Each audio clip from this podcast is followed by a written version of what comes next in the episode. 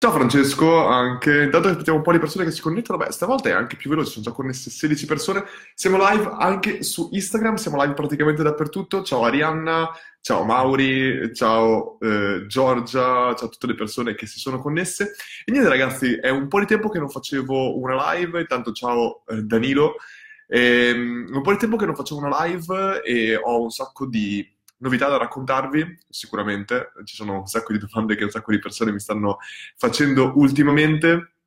E niente, però chiaramente questa live qua non sarà tanto riguardo a me, ma le live sono il luogo dove do più risposte possibili e già che ci sono do, do, anche due parole un po' sulle live, anche perché le faccio, ne sto facendo magari di meno, ma sto cercando di darle anche più concentrate, ci sono tante soluzioni diverse su cui sto riflettendo, anche il fatto di magari chiedere delle domande prima e selezionarne, che ne so, 4 o 5 veramente corpose e rispondere in maniera più approfondita a quelle 4 o 5 potrebbe essere qualcosa di interessante, magari ditemelo anche. Intanto ciao Luca Move, Luca Mossa, che ci ha fatto un... non era un pranzo, l'ho incontrato al City Life l'altro giorno, ragazzo super bravo, un growth hacker veramente tosto, quindi ciao anche a te. E, ehm, e, niente, stavo dicendo quindi le live, potrei anche decidere di cambiare formato a un certo punto, giusto per eh, metterle un pochino più come dire, un pochino più organizzate. Già adesso state vedendo che anche i miei contenuti, chi li vede, sapete che ho aperto un canale YouTube, che però al tempo stesso vedete anche voi che non lo sto trattando come uno YouTuber, cioè non sto pubblicando video di me, lifestyle o altre cose, sto cercando di pubblicare video tecnici, video con contenuto ed è per questo che ho anche la lavagna là dietro. E, e, da quei video cerco di ricavare altri contenuti che condivido sui vari social per in un certo senso essere in grado di venire incontro all'utente perché capisco benissimo che non tutti possono guardare un'ora di video e molte volte anche soltanto spezzettarli eh, aiuta molto l'utente a poterlo consumare meglio ogni utente è diverso, non dobbiamo mai pensare, ah, se non, se non guarda l'ora di mio video su YouTube vuol dire che non è un utente in target. Non è proprio così che funziona secondo me. Secondo me, esattamente come ogni social, ogni formato di contenuto va a fare un appeal a un a un, prof, non un professionista, a un utente diverso e di conseguenza dobbiamo cercare di rimuovere tutte quelle friction, come viene detto in inglese, che vuol dire tutte quelle resistenze, tutte quelle limitazioni che i nostri utenti possono trovare e rendere per l'utente il più facile possibile consumare il nostro contenuto. Poi è chiaro che ci saranno utenti non in target in nessun modo possibile, come per esempio utenti che magari non, cap- non, non sono interessati al digital marketing o al business, come argomenti di cui io parlo molto spesso e di conseguenza quegli utenti non saranno eh, in linea con i contenuti che pubblico e non li consumeranno semplicemente.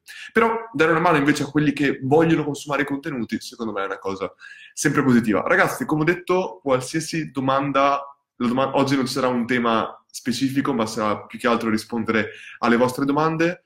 Fra poco ci vedremo chiaramente al Marketers World, manca, eh, non è questo weekend, è il prossimo weekend Ragazzi, sembra passata una vita dal primo Marketers World e al tempo stesso sembra ieri, non so come dire. Eh, mi ricordo benissimo quando dov'ero l'anno scorso preparando il Marketers World, eravamo a Cavalese, io, Luca e Dario, ed era incredibile anche la pressione che avevamo addosso, il provare. Mi ricordo che una volta ci siamo, eh, stavamo provando e a un certo punto mi hanno detto no, Master, devi smetterla di essere così accademico, devi esagerare. E questo qua è un concetto molto importante, perché è un concetto che dice anche eh, Russell Branson di ClickFunnel, che ti dice se tu quando, nei video soprattutto, nei contenuti online, se tu quando fai, registri un video, registri un contenuto online, sei normale, cioè parli in maniera normale, le persone dall'altro lato dello schermo ti vedranno molto di meno di quanto tu sei in realtà, cioè ti vedranno quasi morto, amorfo. Se tu invece sei esagerato, ciao ragazzi, va va va, loro ti vedranno normale e di conseguenza bisogna essere sempre carichi. Quindi anche come preparavamo, come preparavamo lo speech era questo, esagerare un minimo per essere poi più a nostro agio. E una volta che abbiamo fatto il Marketers World, ragazzi, è stato un po' come quando io ho preparato il colloquio Google, che ho superato i primi due colloqui al telefono e poi ho superato i tre colloqui direttamente là a Dublino e mi ero preparato così tanto che da quel momento in poi non mi sono mai più preparato per nessun colloquio al mondo. Dopo il Marketers World penso che non mi sia mai più preparato per nessuno speech che ho fatto e infatti tantissimi l'anno scorso e quest'anno ne farò ancora tantissimi. Proprio oggi mi hanno chiamato da Birmingham e andrò a fare uno speech, una presentazione alla loro università ehm, per uno dei loro master in, in economia e quindi sarà anche super interessante. Ho fatto già Bocconi, ne farò un altro Bocconi sempre a novembre, poi faccio Birmingham, poi ho altri eventi, però chiaramente eh, è particolare, tutte esperienze molto interessanti che secondo me ci sono, ti, ti, fortificano molto, ti rendono molto flessibile per quello che poi andrai a incontrare. Giuseppe mi hai chiesto se ci sarà il Marketers World, ho già risposto.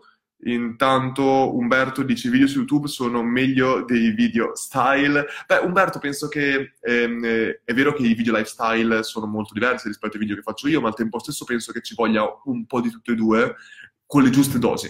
C'è, c'è una persona che mi dice sempre che devo imparare a dosare meglio perché io sono molto interruttore. Quando ce l'ho acceso sono tecnico e non sono in grado di fare altro, quando ce l'ho spento sono solo nell'altro modo, ma il problema è che molte volte ho l'interruttore.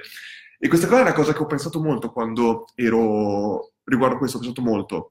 E Max Damioli, il nostro coach dell'anno scorso di respirazione, ma anche di preparazione al, alla performance del Marketer's World, mi ha detto proprio questa cosa qua. Mi ha detto, perché quando prendevo in mano eh, Luna, la figlia del, praticamente la figlia dell'assistente di Max, o quando avevo in mano tipo un gattino che trovavamo lì tutti insieme durante questa cosa qua, proprio la mia faccia si illuminava, ero proprio felice ed ero completamente diverso come magari una persona mi vede quando invece parlo di lavoro, che sono fermo, posato, non si scherza in quel momento lì, si lavora, è perché per me è un lavoro in quel momento lì. E lui mi ha detto, si vede chiaramente che tu da piccolo giocavi poco o hai avuto un momento in cui non hai potuto più giocare come gli altri bambini. E ho pensato molto a questa frase e ho riflettuto su questo ed è probabilmente il fatto che io da quando ho 11 anni ho stato preso la Fortitudo Bologna a a basket e praticamente da quel momento in poi la mia vita era sei un professionista di basket. Vai a giocare, ma il basket non è più un gioco, è un, è un lavoro, è la tua professione. Già da 11 anni, se tu a un certo punto non eri più bravo come gli altri, ti mettevano fuori squadra e prendevano un'altra persona. Era così. Se vuoi diventare professionista è così. E non sto parlando, ragazzi, che c'era un'esagerazione. No, è normale. Se vuoi semplicemente divertirti, vai a giocare in una squadra che non sia la Fortitudo. È scontato che sia così. E quindi io da quel momento in poi, più o meno, eh, era, era, tutto un lavoro. Cioè io vivevo a Ferrara, però eh, giocavo a Bologna. E quindi mia madre aveva paura che io eh, loro mi volevano, chiaramente la Fortitudo ti darebbe un'osteria, cioè una foresteria, dove praticamente tutti gli altri ragazzi che giocano a basket, che sono fuori da Bologna, vanno lì a vivere, hai delle persone che ti cucinano, eccetera, ma tu sei lontano dalla tua famiglia. Questa qua è un po' la vita che uno fa. E mia madre però aveva paura che io eh, da solo in un'altra città, anche se a 40 minuti da Ferrara, avrei, magari avrei perso eh, anni di scuola, avrei studiato poco. Sapete, a 11 anni non sei veramente focalizzato e non è molto facile per te organizzarti. E quindi mia madre semplicemente mi veniva a prendere fuori da scuola ogni giorno, quasi ogni giorno, almeno 4, 5, 1 4 volte a settimana, i primi anni, fuori da scuola eh, e mi portava a Bologna in macchina tutti i giorni, avanti e indietro, e mi portava perché così in questo modo io potevo sia giocare a basket a un certo livello, sia essere in un nucleo familiare dove potessi comunque al mondo in un certo senso. E quindi io ho passato praticamente tutti i miei pomeriggi, la maggior parte delle volte tornavo a casa che era sera e dovevo studiare, studiavo in macchina, mangiavo in macchina molte volte e tutte le gite di classe io non le potevo fare perché io avevo le partite, tutte le vacanze estive io ero più o meno in altri raduni sportivi o altre cose. Quindi forse è quella la ragione per cui molte volte io quando giro l'interruttore del lavoro, basta, si lavora, perché quando io giocavo a basket anche quando ero giovane, si, si ridevi in campo, ti prendevi dei nomi, come in un certo senso è giusto che sia. Quando sei concentrato, sei concentrato. Ma scusatemi ragazzi per questo mio, eh, condivisione personale, lo so che ci sono un sacco di domande vostre, quindi vado a vedervi le vostre domande e rispondo alle vostre domande. Intanto un sacco di persone mi salutano. Ciao Michela, ciao Michelangelo, ciao Paolo, Rosa, David, Giovanni, Roberto, ancora Michelangelo. Luca, la Toscana si sta muovendo bene a livello digital e innovazione, cosa ne pensi? Mi chiede Michelangelo. Michelangelo, non ho, ehm, non ho un'esperienza diretta su questo, non ti posso dire se sta muovendo bene oppure no. Se vedessi dei casi particolari ti potrei dire, però non, non ho informazioni, quindi non posso dire né se si sta muovendo bene o che si sta muovendo male. Sara, saluto Sara, Roberto. Eh, ah, ok, Roberto dice: Ho già lavato i denti, ora vai pure avanti all'infinito, che vuol dire che è pronto per andare a letto e mi può ascoltare quanto vuole. Francesco, per un marketer freelance, tu che hai grande esperienza all'estero, pensi che la laurea sia importante o è solo un punto in più? Francesco, io penso che un marketer freelance non, non conti niente la laurea. Io penso che le persone che prendono un freelance sono... I freelance hanno il grande vantaggio che non devono passare molte volte le selezioni che dei dipendenti devono passare invece. E ci sono moltissime aziende che non sono in grado di eh, prenderti se non hai la laurea, semplicemente la loro scelta, mentre invece un freelance... Scusatemi che chiudo la porta.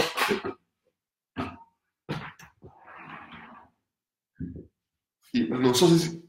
Non so se si sentisse qualcosa, ma di là i miei vicini hanno una bambina piccola e quindi non stava parlando e non volevo semplicemente che si sentisse. Dicevo, il vantaggio di un freelance è proprio il fatto che uh, può, ha molte libertà e al tempo stesso ha molte meno sicurezze, perché chiaramente non devono assumerti e di conseguenza non dovendoti assumere possono lasciarti a casa quando vogliono, ma al tempo stesso tu sei in grado di entrare a collaborare con dei brand molto grossi, ma veramente grossi, come ho avuto anche la fortuna di fare io in molti casi, e molte volte quello che succede è che è quasi una porta d'ingresso per poi rimanere a lavorare con questi brand. Il problema principale, probabilmente, che non è un problema, è il fatto che poi, se questi brand ti, pro- ti propongono full time o altre cose, tu, a meno che non sia un progetto veramente interessante, molte volte io vedo che i freelance non vogliono poi lavorare full time per quel business, però sono scelte, dipende tanto. Ehm, sarà anche il fatto, ragazzi, ricordiamoci sempre una cosa, secondo me molto importante.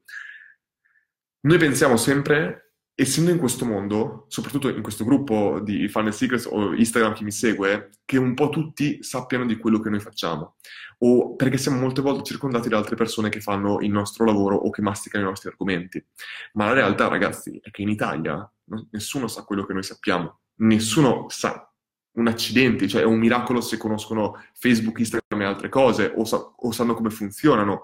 Cioè il discorso è che se provate a parlare a qualcuno di lead, di Google Analytics, eccetera, cioè a, a, a quasi a stento non, non, ne, non, lo, la, non, li conoscevano i, gli studenti del master della Bocconi a cui ho fatto una lezione un mese fa, cioè di cosa stiamo parlando?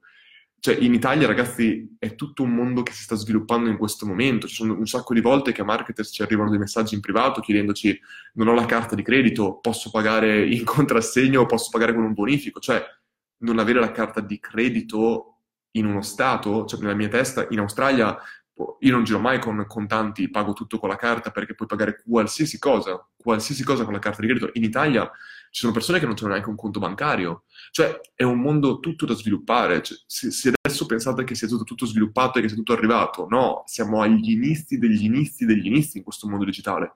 Può solo crescere, ci sono business su business che non hanno, soprattutto in Italia, che non hanno niente di online. Vogliono andare online ma non sanno come fare imprenditori di estremo successo che ora con l'online sono completamente spiazzati. Cioè, questa qua è molte volte la realtà in cui ci troviamo, che può essere positiva per noi e al tempo stesso negativa in questo momento perché è chiaro che se ma fra qualche anno sarà tutto pos- più positivo riguardo questo, secondo me. Angelo, ciao Luca, quando si lancia un e-commerce, accessori di moda, quanto budget secondo te bisogna investire inizialmente per cominciare ad avere le prime vendite, assodato che il sito sia fatto bene, eccetera? Angelo, è tutto estremamente relativo perché chiaramente devi raggiungere un punto in cui, cioè, a meno che tu non abbia degli investimenti, tu devi raggiungere almeno il break-even, ma il break-even non è abbastanza perché tu teoricamente vuoi sostenere le tue prossime i, i tu, il tuo budget di marketing è basato sul profitto che hai dalle vendite precedenti e di conseguenza ci vuole, ci vuole un budget. E, ehm, secondo me, ah, cioè, capiscimi, tu potresti tentare al, al, massimo. Intanto, per esempio, non so qual è anche neanche il costo dei tuoi prodotti, perché chiaramente è un po' come un... Um, quello che funziona è così, più bassi sono tuoi, il costo dei tuoi prodotti, meno budget molte volte ti serve per poterli vendere e rientrare e fare direttamente del profitto. Cioè, pensala in questo modo, se tu vendi un prodotto da 5 euro, potrebbe essere che con 2 euro di advertisement tu fai una vendita su quel prodotto. Di conseguenza, proprio la metto così, proprio parlare così a caso. Di conseguenza tu eh, hai, ti serve un budget molto minimo, spendi 2 euro, te ne tornano dietro 5, magari hai speso 1 euro per quel prodotto, hai 2 euro di margine, puoi già usare quei 2 euro per vendere il prossimo prodotto e vai avanti così. Quando hai, magari vendi un prodotto da 1000 euro, che ne so, di conseguenza il budget che tu puoi spendere, il tuo profitto sarà maggiore, ma il budget che tu puoi spendere sarà maggiore, ma di conseguenza sarà obbligatoriamente maggiore la maggior parte delle volte. Di conseguenza avrai bisogno di un budget maggiore per sostenere, le, eh, per sostenere l'advertisement fino a che fai almeno una vendita, rientri del profitto e lo reinvesti ancora. Di conseguenza dipende. Ehm, io direi che, però il discorso è che poi c'hai comunque, cioè non è che puoi pensare 5, 2 euro automaticamente vendo, hai comunque un minimo sotto il quale l'advertisement deve girare per, perché Facebook cominci a ottimizzarlo in maniera adeguata e oltre questo devi anche individuare il canale adeguato per poter vendere i tuoi prodotti, perché veramente si parla che potrebbe, potresti dover testare per veramente scalare un e-commerce. Eh, Amazon Advertisement, Google Advertisement, Facebook Advertisement, Instagram Advertisement, ehm, Influence Marketing, che comunque non è advertisement, ma è comunque qualcosa che è un canale che uno può tranquillamente testare. Ah, e lì incominci con cosa? Influencer dove? Instagram, Facebook, TikTok, che cosa? Cioè, capisci? Ci vuole un budget. Io penso che 5.000 potrebbe essere, ma è anche poco Bisognerebbe chiedere questa domanda qua, ragazzi, a persone che tutto il giorno lavorano su questo, in affiliate marketing soprattutto, ti darebbero secondo me molte più informazioni precise di me. Però capisci, fai un po' queste considerazioni qua, secondo me è importante. Ciao Riccardo, intanto, ciao Diego, ciao Igino. Uh, uh, uh. Vediamo ancora. Giuseppe, ciao Luca, ho visto il tuo video che riguarda le membership. Hai dei libri o corsi da consigliare? Giuseppe, assolutamente. Tra l'altro, ragazzi, per chi sul gruppo Farnell Secrets non l'avesse visto, ho pubblicato una lista di tutti i libri che io ho letto dal 2018 al 2017 fino ad oggi e tra l'altro c'è anche una lista di tutti i libri che io ho già comprato, la mia antilibreria, e devo ancora leggere. Quindi Giuseppe, se tu vai sul mio Instagram e clicchi sul o vai sul mio sito lucamastella.com o vai sul mio Instagram, sul link in bio trovi la lista di libri e lì dentro trovi c'è proprio la sezione membership, ci sono quattro libri che sono pazzeschi, di cui due ti consiglio assolutamente i ragazzi, quei due libri mi hanno cambiato la mia visione completa riguardo alle membership, veramente, veramente tanta, tanta roba. Rosa, ciao Luca, con 40.000 euro e un progetto di e-commerce in testa, cosa, eh, scusami, come divideresti il budget? Rosa, non so come dirtelo, non so cosa dire perché non so che, che, competenze tu hai in casa.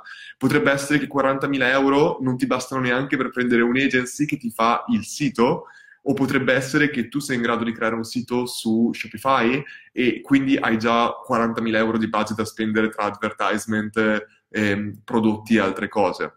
Tra l'altro, ragazzi, il tema e-commerce è un tema che mi viene chiesto ultimamente tantissimo. Io ho avuto la fortuna di lavorare con diversi e-commerce, tra cui Rocket Internet, Gameloft non era un e-commerce, però i principi di conversione erano molto simili a un e-commerce, diversi clienti in Australia, diversi clienti in Italia su e-commerce e tra l'altro ora sto entrando in contatto con alcune delle persone secondo me più pazzesche nel mercato italiano che ne sanno veramente di e-commerce. E la cosa divertente è che la maggior parte di volte queste persone non le conosce nessuno. Perché? Perché probabilmente non hanno tempo di fare contenuti come faccio io che magari sono un pirla che invece di stare lì a lavorare si lavora su contenuti. Ma io penso che siano due cose che possono andare su a pari passo anche la condivisione. Per esempio, tutti i contenuti che io pubblico, che una persona potrebbe pensare, mio Dio, gli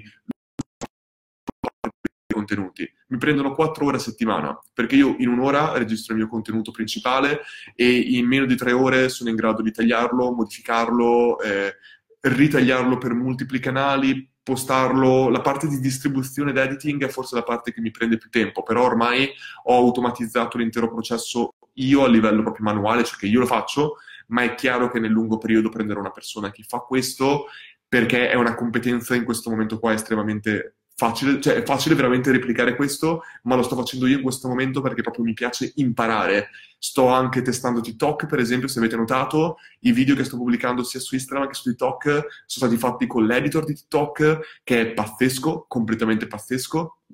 Mi piacerebbe farvi vedere le cose che sto testando, ma anzi, guardate il mio canale TikTok, è, è, è, molto interessante e sto cercando di trovare chiaramente dei formati che possano eh, anche essere validi per un pelato di 30 anni in un, in un luogo di ragazzini giovani che ballano sulla musica. È chiaro che non sto su quel canale perché sto pensando di diventare un influencer di TikTok, ma semplicemente perché secondo me è fondamentale tenere sempre le mani in pasta con quello che uno fa e io non mi sognerei mai di parlare di TikTok se comunque non cercassi di produrre contenuti o non conoscessi la piattaforma e l'unico modo per conoscerla davvero è interagire su quella piattaforma.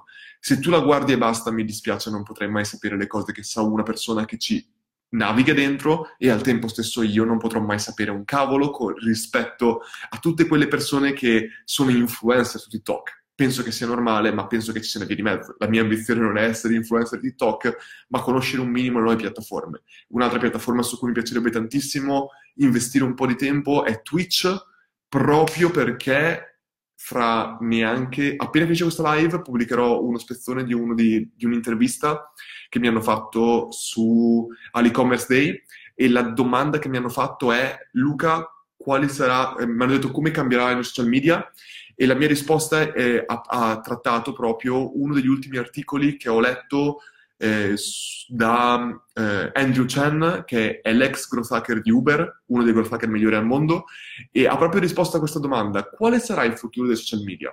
E se la storia tende a ripetersi, e la storia tende sempre a ripetersi ragazzi, il prossimo social media che diventerà dominante non sarà un social media, lascio qui e appena finisce questo video pubblicherò il video dove rispondo a questa domanda, secondo me è molto interessante, e spiego che cosa potrebbe essere il prossimo social media. E, ehm, quindi ragazzi ho creato un po' di, un po di urgency e, e, di soprattutto anticipazione. Continuiamo a rispondere alle vostre domande. Anzi, vado un secondo su Instagram, visto che è un po' che non ci stavo rispondendo. Oggi ragazzi su Instagram siete più attivi del solito, sono contento. Che cos'è? Ditemi perché siete più attivi o ci sono più persone. È l'ora? È forse il fatto che la faccio alle 21 e quindi ci sono più persone?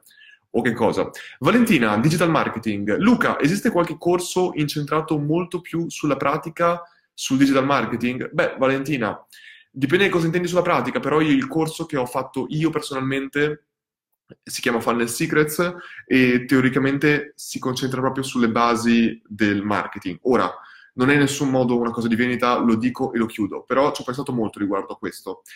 Il, proprio l'altro giorno ho letto anche diversi, ma in generale leggo dei commenti, voglio dire questa cosa qua velocemente. Ci sono due cose che io odio che quando sento. La prima è sei, se, se, tu fai, non hai tempo di parlare. Cioè, aspetta, com'è che era? Chi fa... Eh, com'è che era? Insomma, ragazzi, chi pubblica video non ha, non, in realtà non fa un cavolo perché se veramente, se veramente lavorasse non avrebbe tempo di fare video. E io ho risposto lì. E ho, ho come ho risposto a questo commento su LinkedIn? Io quando ero in Australia, prima ancora dell'Australia, quando ero in... Eh, ho fatto Romania, Gameloft, eh, poi ho fatto Filippine, eh, aziende di videogiochi che ha fatto crowdfunding e altre cose e poi ho fatto in Australia tre anni e mezzo, di cui i primi due anni dove lavoravo per azienda Rocket Internet e un'azienda di growth hacking, una, una agency di growth hacking. Ecco, io in questi quattro anni, di giorno, dalle 9 di mattina alle 7 di sera, 8 di sera, lavoravo dentro l'azienda. Lavoravo proprio tanto, Rocket Internet lavoravo anche fino alle 9, 10 di sera e quando finiva andavo a casa e la maggior parte di volte eh, continuavo a lavorare con, gestivo i miei clienti personali e inoltre nei weekend molte volte facevo la stessa cosa che faccio adesso, producevo uno o due contenuti che poi pubblicavo durante la settimana. Ora, se qualcuno mi conosce e sente che quello che ho appena detto è veramente difficile dire eh no Luca Mastella tu riesci a fare i contenuti perché non lavori. Eh, ragazzi, che cavolo stiamo parlando? Cioè, tutte le persone che dicono questa frase, dove sono durante il weekend? Mm, immagino che saranno in ufficio. No, non sono in ufficio. Dove sono la sera? Ah, immagino che staranno lavorando con altri clienti o staranno studiando, facendo altre cose. No, non fanno questo. Quindi quando la gente mi dice non hai tempo di fare i contenuti, no, è che voi preferite fare altre cose rispetto a fare i contenuti. Ma per me i contenuti non sono un modo per vendere o altre cose, sono cose che a me piace fare perché in Italia tutti dicono in Italia tutti dicono, ma nel mondo eh, il marketing eh, fa schifo, le agency cercano di fregarci, eccetera, eccetera, ma nessuno fa realmente qualcosa per cambiare la situazione. Io quando produco contenuti cerco la maggior parte di volte di dare maggior, la maggior qualità in quello che faccio, Molte volte non sono in grado magari di dare una buona qualità video-audio, ma a livello di contenuti cerco di dare una maggior qualità possibile e senza nessuna aspetta- aspettativa, senza aspettarmi in nessun modo che qualcuno compri. In questo momento, perché sto questa live? Di, di cosa sto parlando? Cioè, il mio corso è chiuso, nessuno lo può comprare in nessun modo non, non, faccio consulenza, cioè che cosa sto vendendo in questo momento alle 9.24 di sera? Assolutamente niente, lo faccio perché sto cercando di condividere quello che ho imparato, perché io penso che se quando io avevo 20 anni o 25, quello che è, qualcuno mi avesse raccontato le cose che io racconto, probabilmente avrei risparmiato un sacco di tempo e avrei fatto molti meno errori. Ora, fare errori è importante e non sto dicendo che non lo sia. Io stesso sono la, sono la, somma dei miei errori e la somma delle mie azioni. Di conseguenza non potrei essere la persona che sono senza gli errori che ho fatto. Ne avrei fatti altri, diversi, però sicuramente avrei risparmiato degli errori. Ecco, la ragione per cui io faccio contenuti e parlo sia dei contenuti, sia delle cose positive che ho ottenuto, sia delle cose negative che ho ottenuto, è proprio per questo. Per dare una visione diversa di quello che abbiamo davanti e cercare magari di cambiare le cose più in positivo. Magari ci sto riuscendo, magari non ci sto riuscendo, è quello che sto cercando di fare alle 9.24 di sera qua sulla nostra live Instagram e Facebook. Detto questo, la seconda cosa che invece mi viene detto è il mercato i corsi online sono completamente fuffa, qualsiasi corso online sia fuffa, molto meglio l'offline. Ecco ragazzi, io sono parzialmente d'accordo con questo perché è chiaro che ci sono, ma come le agency, ci sono agency che sono pazzesche, agency che fanno schifo, che ti fregano, consulenti che sono pazzeschi, consulenti, aziende che sono pazzesche, aziende che ti fregano. Non è il, il mezzo, non è il corso online che è una fregatura. Il mio corso, Funnel Secrets, è un corso che contiene tutte le strategie. Non, non, c'è un metodo, non c'è una bacchetta magica, non ho mai detto che chi compra il mio corso fa soldi in automatico.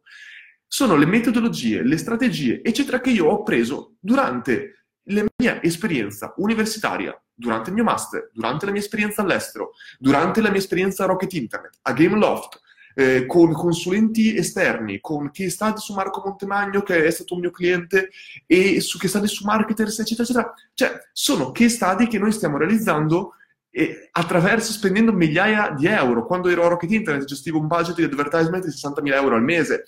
Cioè, il mio corso contiene soltanto queste strategie, che sono come un puzzle, sono dei tasselli che io spiego, sparpagliati in un certo senso, e racconto come io ho messo insieme questi tasselli in diverse situazioni diverse. Poi sta a te come persona prendere questi tasselli e dire, ok, nel mio business funziona così, lo prendo e lo aggiungo al mio business. Non c'è un metodo che va bene per tutti, non esiste. Chi ve lo dice? Chi vi dà una, una formula adatta, adattabile per tutti? Non esiste, è una cazzata. E io non sto cercando di vendere in nessun modo il mio corso in questo modo, ma io le stesse cose che sto raccontando ora a voi adesso, le vado a raccontare domani in Bocconi, dopodomani a Birmingham, le ho raccontate, sto, sto per fare un workshop ai dipendenti di Google, eh, cioè sono cose ragazzi che non, uno non può dirmi a un certo punto le cose che sono nel tuo corso sono fuffa, perché allora vuol dire che sono tutti coglioni. Cioè, Amazon ha assunto delle persone all'interno della nostra community, mi sta contattando Google e subito.it per trovare altre persone da assumere all'interno di, dei growth hacker, da assumere all'interno della loro azienda. Cioè, di cosa stiamo parlando? Qualcosa la, stiamo creando di positivo. Le persone che, hanno, che, che ti dicono che sono, sono fuffa perché online è una cazzata. E nel futuro queste cazzate piano piano cesseranno. Questo non vuol dire che tutto quello che è corso online non sia fuffa, come non vuol dire che tutto quello che è corso online sia fuffa. Spero che abbiate capito un po' il concetto. Di conseguenza, di Valentina la mia risposta, spero di averti dato una risposta senza volerti vendere il corso, penso di averti spiegato cosa ne penso. Andiamo avanti. Mm-mm. Conviene ancora inondare le piattaforme di contenuti? Mi chiede Io Investo 2019. Questa qua è un'ottima domanda, Io Investo 2019. Mi piace un sacco dire i nomi su Instagram perché sono sempre dei nomi spettacolari. Allora ragazzi, questa è un'ottima domanda.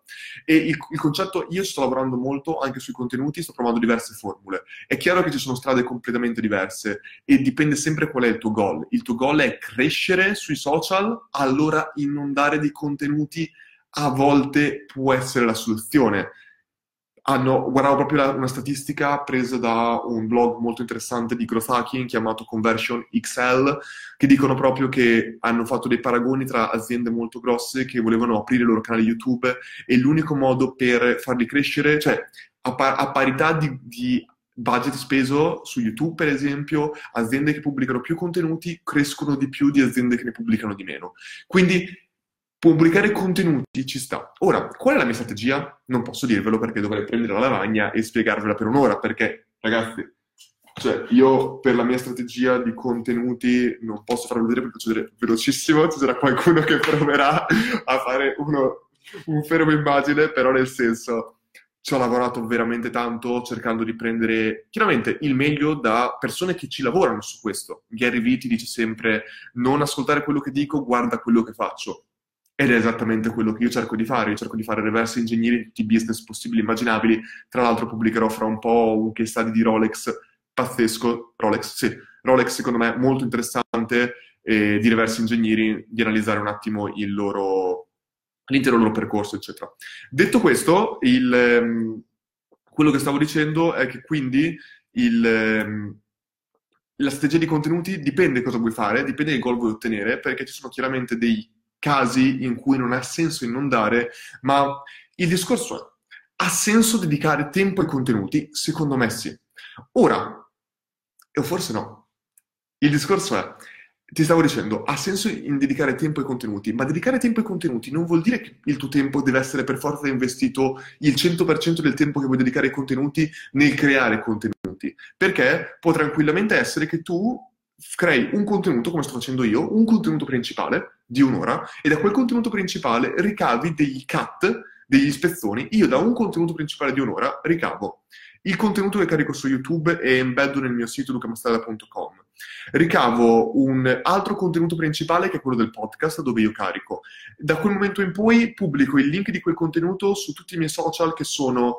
Ehm, Facebook, la mia pagina Facebook, a volte il gruppo Funnel Secrets lo pubblico anche lì, il mio profilo Instagram, ehm, mettendolo link in bio, TikTok recentemente e LinkedIn. Questo qua è quello che faccio lo stesso giorno che pubblico il contenuto principale.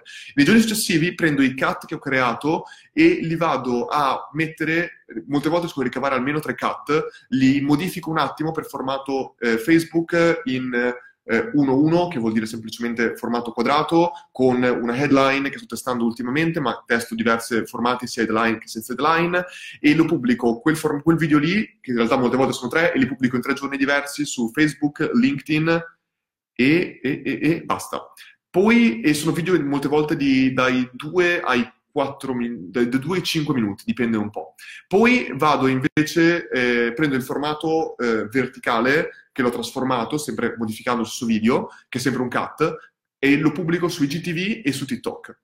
Poi eh, questo qua lo faccio per tre giorni e poi faccio una strategia di advertisement che sto testando ultimamente a livello di engagement e altre cose, insomma avete capito un po'. Però il concetto è che io in questo caso qua ho fatto due, due cose diverse. Inizialmente ho testato di produrre tre contenuti core di 20-40 minuti che pubblicavo il lunedì, mercoledì e venerdì. Ma questa strategia qua secondo me non era sostenibile, non tanto perché mi era difficile produrre contenuti, ma perché lo stesso utente secondo me doveva concentrarsi di più su un solo contenuto core, di più valore, che è quel contenuto che faccio di un'ora o 40 minuti, un'ora. E invece uso molto di più, perché capite, se tu fai tre contenuti, lunedì, mercoledì e venerdì, non hai neanche tempo di promuovere il singolo contenuto. Quando io invece pubblico un solo contenuto a lunedì, ho tutta la settimana per promuovere quel singolo contenuto e usare invece gli altri contenuti come strategia di discovery e di far crescere le piattaforme ci sono, c'è tanto ragionamento dietro, però capite, quello che sto facendo è comunque sempre portare la maggior parte di volte il traffico sul mio sito perché, numero uno, tolgo completamente, tolgo completamente l'utente della piattaforma di YouTube da dove carico il mio contenuto principale. Perché? Perché se l'utente va su YouTube, sì, vede il mio video, ma di fianco vede tutti i video correlati, che non sono correlati al mio, molte volte sono i video, cioè da me se ci vai, vedi video di NBA, eccetera. Entro, guardo 10 minuti e poi dico ma cavolo, c'è un video di Michael Jordan, aspetta che clicco lì sopra, capite? Quando tu lo metti sul sito embeddato, YouTube continua a ricevere dei segnali positivi come utenti che si iscrivono, like, eh, view soprattutto, tempo di durata, tempo di visualizzazione dell'utente e oltre questo eh, però lo tolgo dal contesto e tutto il tempo io sono in grado di tenere traccia di tutti questi dati perché eh, è solo sul mio sito. E quindi io ho dei goal installati con Google Tag Manager e Google Analytics, chiaramente, che vanno a... I tre goal principali che ho è eh, view di YouTube per almeno il 30% del video, view di YouTube per almeno l'80% del video e lead, chiaramente.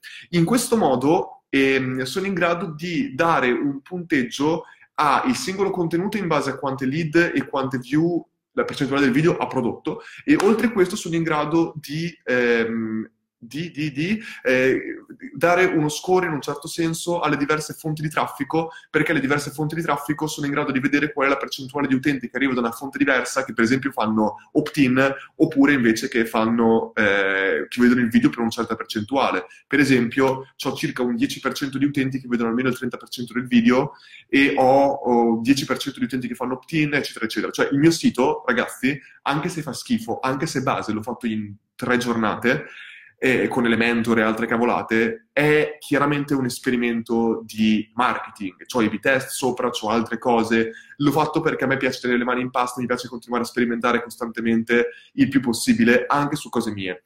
E questo qua in un certo senso è non è growth hacking, perché a me piace, per me growth hacking sono cazzate, cioè il concetto di growth hacking, la parola growth hacking è troppo utilizzata per tutti i concetti possibili e immaginabili.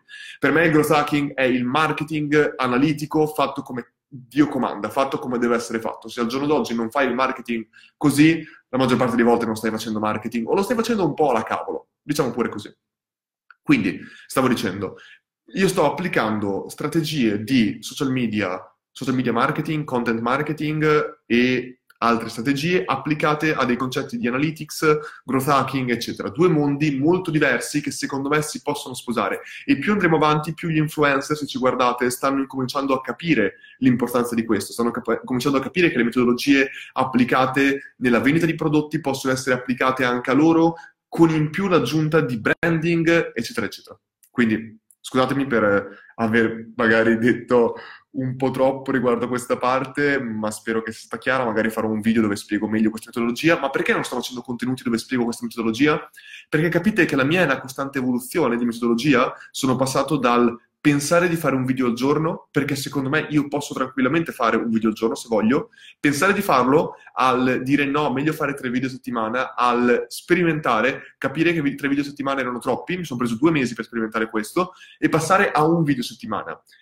Inizialmente ho fatto un video a settimana senza fare i cut di quel singolo video a settimana e, e, semplicemente lavorare invece su continuare a parlare del video e invece ora arrivare alla metodologia dove prendo un content core e lo divido poi in multipli video che promuovo durante la settimana e divido praticamente la strategia di settimana in settimana un po' quello che facevo con la promozione dei webinar e altre cose. Insomma, c'è tanto tanto da sperimentare ragazzi, e però è una cosa che mi prende veramente 4 ore a settimana tutto il resto ho tantissime altre cose da fare, come giusto che sia. Non posso dedicare più tempo al mio personal brand in questo caso qua e alla condivisione dei contenuti. Domanda, consigli per affrontare un pitch di fronte a un bel pubblico? Allora, per pitch mi verrebbe da chiederti se intendi uno speech o intendi un pitch di vendita ehm, tipo public speaking Diciamo che sia public speaking, visto che hai detto un bel pubblico, di solito un pitch di vendita non si fa davanti a un gran pubblico. Io penso che un, per, per, uno speech eh, fatto bene, l'unica, unica formula che io realmente ho imparato è stata quella di farne il più possibile. E, veramente, cioè tu devi cogliere ogni occasione che hai per stare sul palco e sperimentare il più possibile e l'unica cosa che ti può far rallentare all'inizio è semplicemente l'ansia da prestazione, ma secondo me una volta che ne hai fatti tanti andrai a bomba. E oltre a questo ti consiglio veramente di essere il più entusiasta possibile, che non deve essere esagerato, ma deve essere entusiasta alle persone che hanno passione, automaticamente trasmettono quando sei su un palco è molto importante, numero uno, numero due, devi essere il più tangibile possibile, ne parlavo oggi, quando vai a eventi dove l'unica cosa che fanno è farti venire dagli altri prodotti o dei loro servizi o di sto cazzo, si può dire? Sì, è la mia live, posso dirlo. Eh, è, è, inguardabile, è veramente una cosa brutta, è una cosa triste. Io non voglio veramente fare nessun tipo di presentazione dove io parlo di vendita di prodotti o altre cose o ti dico seguimi sui miei canali. Io sono del, dell'idea, quando io ti do valore, tu mi cercherai su tutti i canali possibili e immaginabili per trovare altro valore come quello che ti ho appena dato. Secondo me è veramente l'unica cosa che c'è. Se tu devi per forza dire, ehi, seguitemi su Instagram a Luca Mastella, bla bla bla, vuol dire che c'è un problema, secondo me. Poi è chiaro che ci sono anche delle cose sbagliate a volte, che a volte non parlare mai dei propri prodotti li nasconde in un certo senso. C'è gente che mi dice che non sanno che cosa fa una persona specifica. De- però secondo me c'è un tempo e un tempo. Cioè, quando vendi, devi vendere e basta. Quando invece dai un contenuto, devi dare un contenuto e basta. Cioè, non puoi mischiare le cose. La maggior parte di volte, se le mischi nello stesso contenuto, rovini l'esperienza di entrambi gli utenti. Rovini l'esperienza di chi voleva solo comprare e rovini soprattutto l'esperienza di chi era soldo per un contenuto. C'è tempo per la vendita e quella la, mo- la maggior parte di volte arriva dopo, secondo me. Uh, scusatemi ragazzi se a volte interrompo, spero che siano interessanti le cose che dico, eh, cercherò di rispondere alle vostre domande lo stesso. Eh, ciao Luca, tu cosa consiglieresti nella pratica a un 17enne che vuole avere successo come digital marketer? Allora, l- quello che consiglio a un 17enne è quello di sperimentare il più possibile. Allora, intanto, numero uno, parti dal presupposto che hai davanti tutta la vita. Io ho cominciato a fare marketing a 23 anni, sono iscritto, ho fatto economia prima, non ho mai fatto una classe di marketing in vita mia. A mia laurea di economia ho scelto di triennale, ho scelto diritto tributario al posto della classe di marketing. Ok. Poi sono iscritto a un master all'estero. Ho fatto una classe di marketing che era marketing research. Vuol dire che tu non fai un cavolo di quello che fai realmente nel marketing. Analizzi altri articoli e scrivi un report. Fine. Prima volta che ho fatto marketing è stato quando ho lavorato in marketing nella startup nelle Filippine. Sono andato nelle Filippine a 400 euro al mese in un'azienda di videogiochi che aveva fatto un crowdfunding di 70.000 euro perché automaticamente, perché avevo un master, ero l'head of marketing. Io sceglievo tutto quello che c'era da fare, studiavo giorno e notte, sperimentavo, facevo quello che mi pareva. Ok? E tutto questo avrò cominciato se no a 24 anni, ora ne ho 30, sono passati 6 anni da quel momento. Nel giro di 3 anni sono diventato eh, quasi esperto, ma perché essere esperto? E non voglio dire che io sia esperto, io ancora adesso non mi sento esperto in marketing. Perché sono stato esperto, tra virgolette, rispetto a molte altre persone? Perché io ho passato giorno, notte, tutto, tutto, tutto il tempo, veramente 14 ore al giorno probabilmente, a lavorare dentro azienda, studiare di notte, sperimentare quello che imparavo di notte all'interno dell'azienda o con altri clienti, tutto il giorno era hands on, tutto il giorno era imparare in maniera pratica. Quindi, se io ti posso consigliare qualcosa è di incominciare oggi stesso a sperimentare qualcosa in maniera super piccola. Creati un sito come ho fatto io, budget probabilmente 100 euro l'anno in tutto, incomincia a usare i social, incomincia a sperimentare, incomincia a mettere in pratica quello che impari da dovunque, leggere, leggere, articoli, leggere dovunque, sperimentarlo su potenziali clienti, business di amici, qualsiasi cosa. Sperimenta, sperimenta, sperimenta il più possibile. Se tu a 17 anni, se io a 17 anni avessi conosciuto il marketing come lo conosco oggi, cioè conosco un quindicenne che è il fantastico, la persona che mi ha regalato il libro, che ne ho parlato anche nelle mie stories eh, di Instagram recentemente, che è Gianmaria, che Gianmaria ha 15 anni, ha un e-commerce che fattura e il suo sogno è aumentare il suo fatturato, cioè magari il suo fatturato è piccolo per le cifre che parliamo, ma ragazzi, a 15 anni è un e-commerce creato da te, di che cavolo stiamo parlando? Cioè, lui a 25 anni mi assumerà a me, nel senso che io lavorerò per lui, come dipendente per lui, quando sarà tipo il top nuovo imprenditore italiano. Cioè, di cosa stiamo parlando? I ragazzini di oggi, ragazzi, hanno una marcia completamente in più perché hanno anche un, delle barriere all'entrata estremamente minori. Entrano in questo mercato quando hanno ancora una, eh, una paura dell'apparire inesistente. Quindi loro hanno già, più tu vai avanti a non fare contenuti, più sarà grande la tua barriera all'entrata.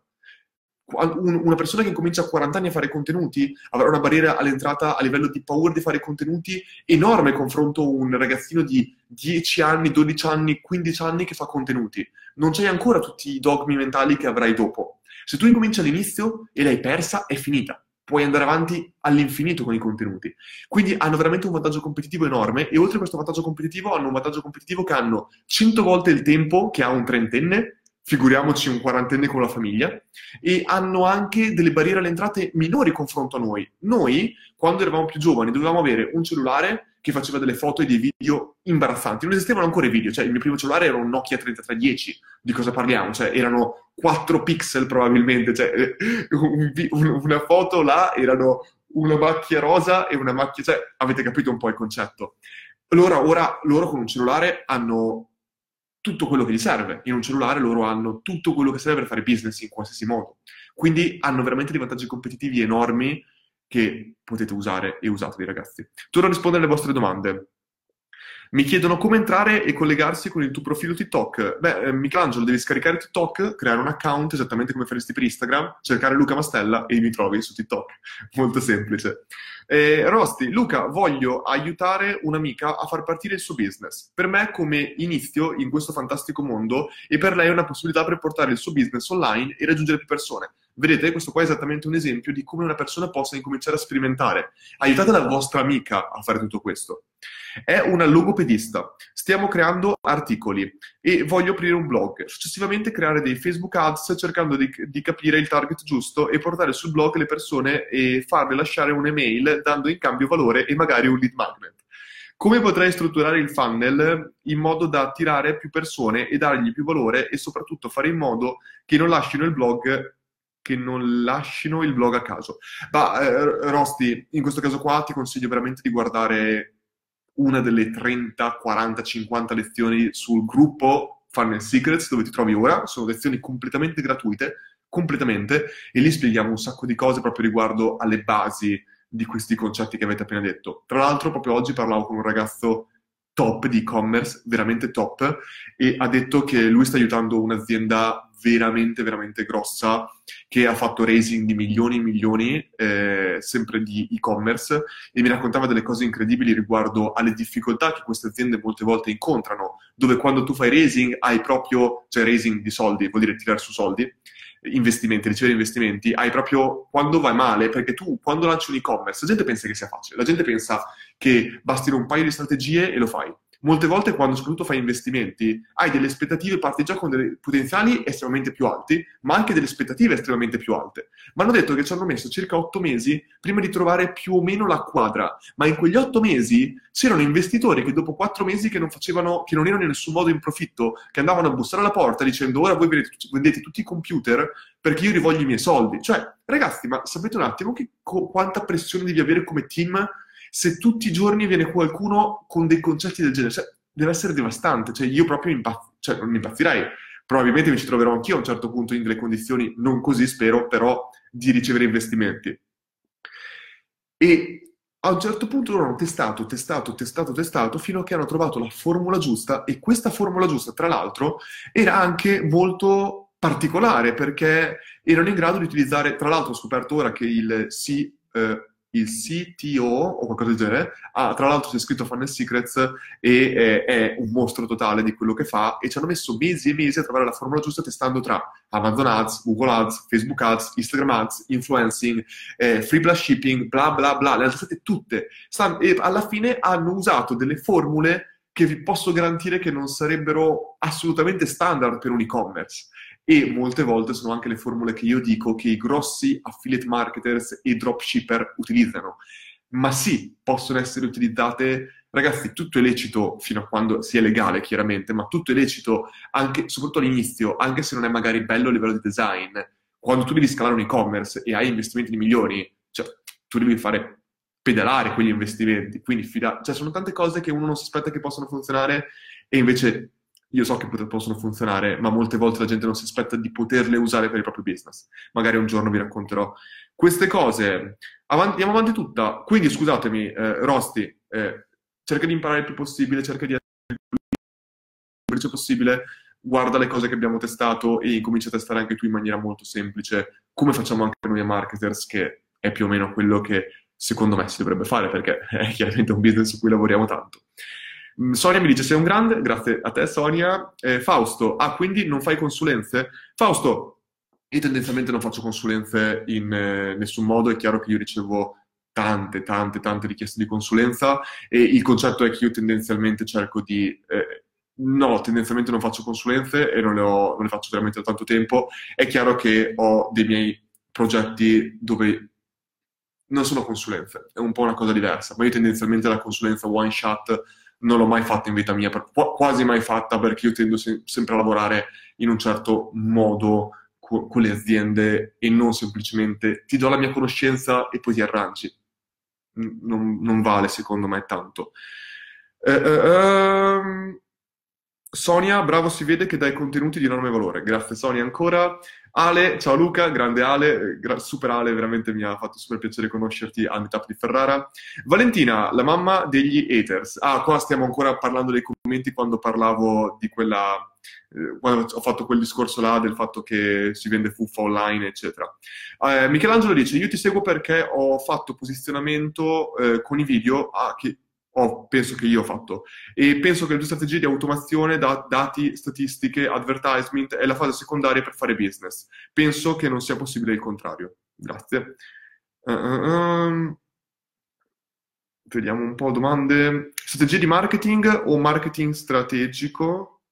Non so cosa vuol dire. Mattia, ciao Mattia, grandissimo, sto bene, grazie, spero che anche tu stia bene. Angela, Luca sei una grandissima ispirazione, grazie Angela. Scusatemi ragazzi, sono super contento che vi faccia piacere. Eh... ok, vado a cercare un attimo delle domande. Ok, eccolo qua, domanda di Chiara Bassi. Eh, una domanda che forse serve a tutti. Come converto i miei followers Instagram in un database di email da inserire in un funnel? Allora, Chiara, io penso che eh, per, qua ci sono mille strategie che uno può utilizzare. La prima strategia più semplice potrebbe essere tranquillamente... Intanto, Chiara, io guarderei il tuo profilo, non posso guardare il tuo profilo, oh mio Dio, si è aperta... Bisognerebbe capire cosa tu, di cosa tu parli. Ok, tu dici Italian Wine Blogger. Perfetto, ho capito tutto. Chiara, se tu vuoi convertire i tuoi utenti, che sono persone probabilmente appassionate di vino, quello che io farei, se fossi in te, è creare quello che viene definito un class- classicissimo lead magnet. Ora, lead magnet vuol dire semplicemente che è un contenuto di qualsiasi tipo e forma che trasforma un utente in una lead. Come lo fai? Semplicemente dici, ragazzi, ho creato un, eh, una mini guida sul vino rosso, sul eh, vino bianco, sul imparare a riconoscere un vino che, eh, come si dice, che sa di tappo, come degustare una cosa particolare, bla bla bla, qualsiasi cosa vuoi, può essere un video, può essere un contenuto PDF, quello che ti pare. E dici semplicemente, ragazzi, ho appena prodotto questo contenuto, andate sul mio link in bio o fate swipe up, inserite la vostra email e ottenete il contenuto. Questo qua è il modo più semplice per trasformarli in lead. Vuoi un contenuto premium, inserisci la tua email e tu lo ottieni. Semplicissimo. Poi ci sono altri mille modi che puoi fare. Sto organizzando un evento offline, chi è interessato, eh, lasciatemi la vostra email e vi avviserò di quando saranno le prossime date. Ci sono veramente mille modi, però questo qua è il più semplice. Manolo, i logopedisti devono sottostare a regole per i medici, occhio l'ordine dei medici potrebbe avere da ridire. Assolutamente d'accordo. Uh, Andiamo a vedere. Ok, perfetto, finite le domande qua. Domanda Alessandro. Luca, abbiamo tutti i clienti che si lamentano della poca crescita Instagram che riusciamo a fare adesso con i limiti di azione. Hai qualche idea per crescere? Non si cresce nemmeno con le ads. Alessandro, io non sono un esperto di Instagram e anzi, io il mio account Instagram non lo sto realmente facendo crescere perché non lo so, non sta crescendo, cioè sta crescendo veramente organicamente, veramente lentamente. Al tempo stesso è anche vero che io con 5700 follower in questo momento ho raggiunto l'altro giorno un picco di view su una stories, la prima stories della giornata ha fatto tipo 1800 view e eh, tendenzialmente in media ne faccio 1500 eh, della prima e in media ne faccio circa 1200 o tra le 1200 e le 1000 con 5.700 utenti. Quindi al tempo stesso uno deve anche pensare che cosa vuole? Vuole un sacco di follower ma poche view o vuole avere qualcosa di organico dove teoricamente cresce in maniera organica e un buon engagement? Io ho già scelto e non sto facendo neanche io ads per crescere, non sto facendo niente, sto crescendo semplicemente con i contenuti piano piano. Lo so che ci potrebbero essere mille strategie. Probabilmente Ale, andando partiamo dal presupposto che io non sono un esperto di Instagram ed è Vittorio Civenini e ehm, il grandissimo di Gioia, sono le persone assolutamente Renato Gioia, sono assolutamente le persone più competenti che conosco su questi argomenti qua all'interno di marketers chiaramente. E hanno chiaramente una community di Advance che ti spiega esattamente questo, quindi sono assolutamente domande da fare lì dentro perché loro sono gli esperti, non sono io e di conseguenza non posso darti dei consigli così. Di conseguenza però ti posso dire quello che io sto facendo e secondo me una buona opportunità potrebbe essere sicuramente quella di eh, fare delle collaborazioni con altri, altri personaggi Chiaramente, se tu, che ne so, hai mille follower, trovi altri utenti in tar- altri account in target con altri mille follower o 1500, eccetera, e potete fare delle collaborazioni. Esempio, potete fare del, non mi ricordo come si chiama, ma quelle cose dove tu prendi il controllo del suo account per una settimana o anche per due giorni e lui prende il tuo account e in questo modo automaticamente potete far crescere molto di contenuti e di valore tutto il resto tra le audience. Chiaramente deve essere in target quella persona e devi deve essere in target sia per gli argomenti sia per i tuoi valori. Non sottovalutare questo punto qua, perché io troverei tantissimi professionisti in target con i miei argomenti, ma ne trovo pochissimi in target con i valori che io ho personalmente e quindi devi stare attento a con chi ti associ. Oltre questo ci possono essere altre strategie come appunto fare dei contest e quello dei contest può avere veramente un impatto enorme e così via. Ripeto, non sono io un esperto di questo argomento, quindi ti ho dato giusto due suggerimenti che ho testato, che non ho testato in realtà neanche, quindi non so perché te li ho dati, però io farei così se dovessi far crescere il mio account Instagram. Gianluca, quali sono le metodologie che usi per testare la, la validità di un business? Gianluca, se tu intendi proprio la validità di un business, ovvero un MVP, minimum valuable product o minimum vale MVB, minimum valuable business, non esiste veramente, però quello del prodotto. Ce ne sono veramente tante. Metodologie di growth hacking ce ne sono all'infinito, ne parlavo proprio l'altro giorno con Luca Mossa e il concetto è che qua dipende tantissimo dal business in sé. Il concetto è sempre che tu devi essere in grado di creare, di mettere sul mercato il tuo prodotto nella forma più semplice possibile e che possa avere maggior, eh, il, la maggior validità statistica e la maggior validità a livello anche di propensione al risultato finale. Vuol dire, cosa vuol dire? Se il tuo risultato finale deve essere un acquisto, tu devi essere in grado di fermarti poco prima dell'acquisto o addirittura di vendere con un prodotto veramente base. Ma il concetto che molti business sbagliano è che cominciano già a fare dei piani dei prossimi tre anni, quattro anni, cinque anni. Ragazzi, non è così che funziona se voi volete fare, volete testare per esempio la validità del vostro prodotto online, che potrebbe essere un corso, per fare un esempio qualsiasi, ci sono veramente persone che hanno incominciato a vendere i loro prodotti su, in una cartella di Google Drive, cioè direttamente facendo reaching out, direttamente parlando con potenziali clienti interessati e dicendo ho creato questo prodotto qua, sto generando dei contenuti e questi qua è il prodotto, cioè la maggior parte di volte la gente si concentra troppo sul la forma del prodotto e non chiaramente sulla qualità del prodotto, chiaramente che è più importante, la qualità dei contenuti è più importante nel caso di un prodotto online che la membership area, che il sito web, ma il contenuto è altrettanto importante, cioè il concetto è un business funziona in maniera estremamente semplice. Le cose che ti servono sono attenzione e prodotto. Tu vuoi vendere, vuoi avere l'attenzione dei tuoi utenti che vogliono, che vogliono comprare il tuo prodotto. E tu devi veramente concentrarti su dare il miglior prodotto possibile alle persone che hanno la tua attenzione, che sono interessate al prodotto. E di conseguenza, troppe volte la gente si concentra solo sul prodotto e poi a un certo punto, quando lo metti sul mercato, capisci che non ha attenzione di nessuno e nessuno lo vuole comprare per questa ragione. Sono cose che secondo me devono andare a pari passo, però tra le due io mi concentrerei sull'attenzione, perché quando tu hai l'attenzione di un pubblico, tu puoi modellare il tuo prodotto sulla loro attenzione in base a quello che il mercato ti chiede. Basta guardare Dario. Dario ha creato un blog, non, ha, non vendeva niente all'inizio, ci ha messo anni a vendere qualcosa. Andrea Giulio Dori, che parlerà a Marketers World, in nessun modo vendeva qualcosa, ci ha messo tre anni probabilmente per vendere qualcosa e scalare davvero. Marco Montemagno quanto tempo ci ha messo a vendere qualcosa? Sì, aveva gli slasher, però non erano veramente qualcosa che, volevano, che voleva vendere, era qualcosa in un certo senso che lo stesso mercato gli chiedeva, avere di più di quello che lui da già, già, dava. E la maggior parte delle volte, io mi ricordo, quando ho aperto il mio account Instagram, sono gli stessi che vogliono comprare da te. Io ho aperto il mio account Instagram e immediatamente tre utenti mi hanno detto, Luca, perché non crei una lista di amici Sapete la lista di amici su Instagram che puoi rendere privata, dove tu puoi condividere contenuti privati per loro? Perché tu non crei una lista di amici a pagamento su Instagram per dare contenuti premium direttamente su Instagram? Io lo potrei fare. In quel momento lì avrei, ci avrei messo 5 secondi a farlo. Creo una landing page in 5 secondi, ci metto un payment di PayPal e quando l'utente fa, mette il suo account Instagram direttamente nel form di pagamento e io manualmente lo aggiungo. Potrei farlo in un secondo non è il mio bersaglio, però capite, sono gli utenti stessi che vi dicono come vogliono pagarvi.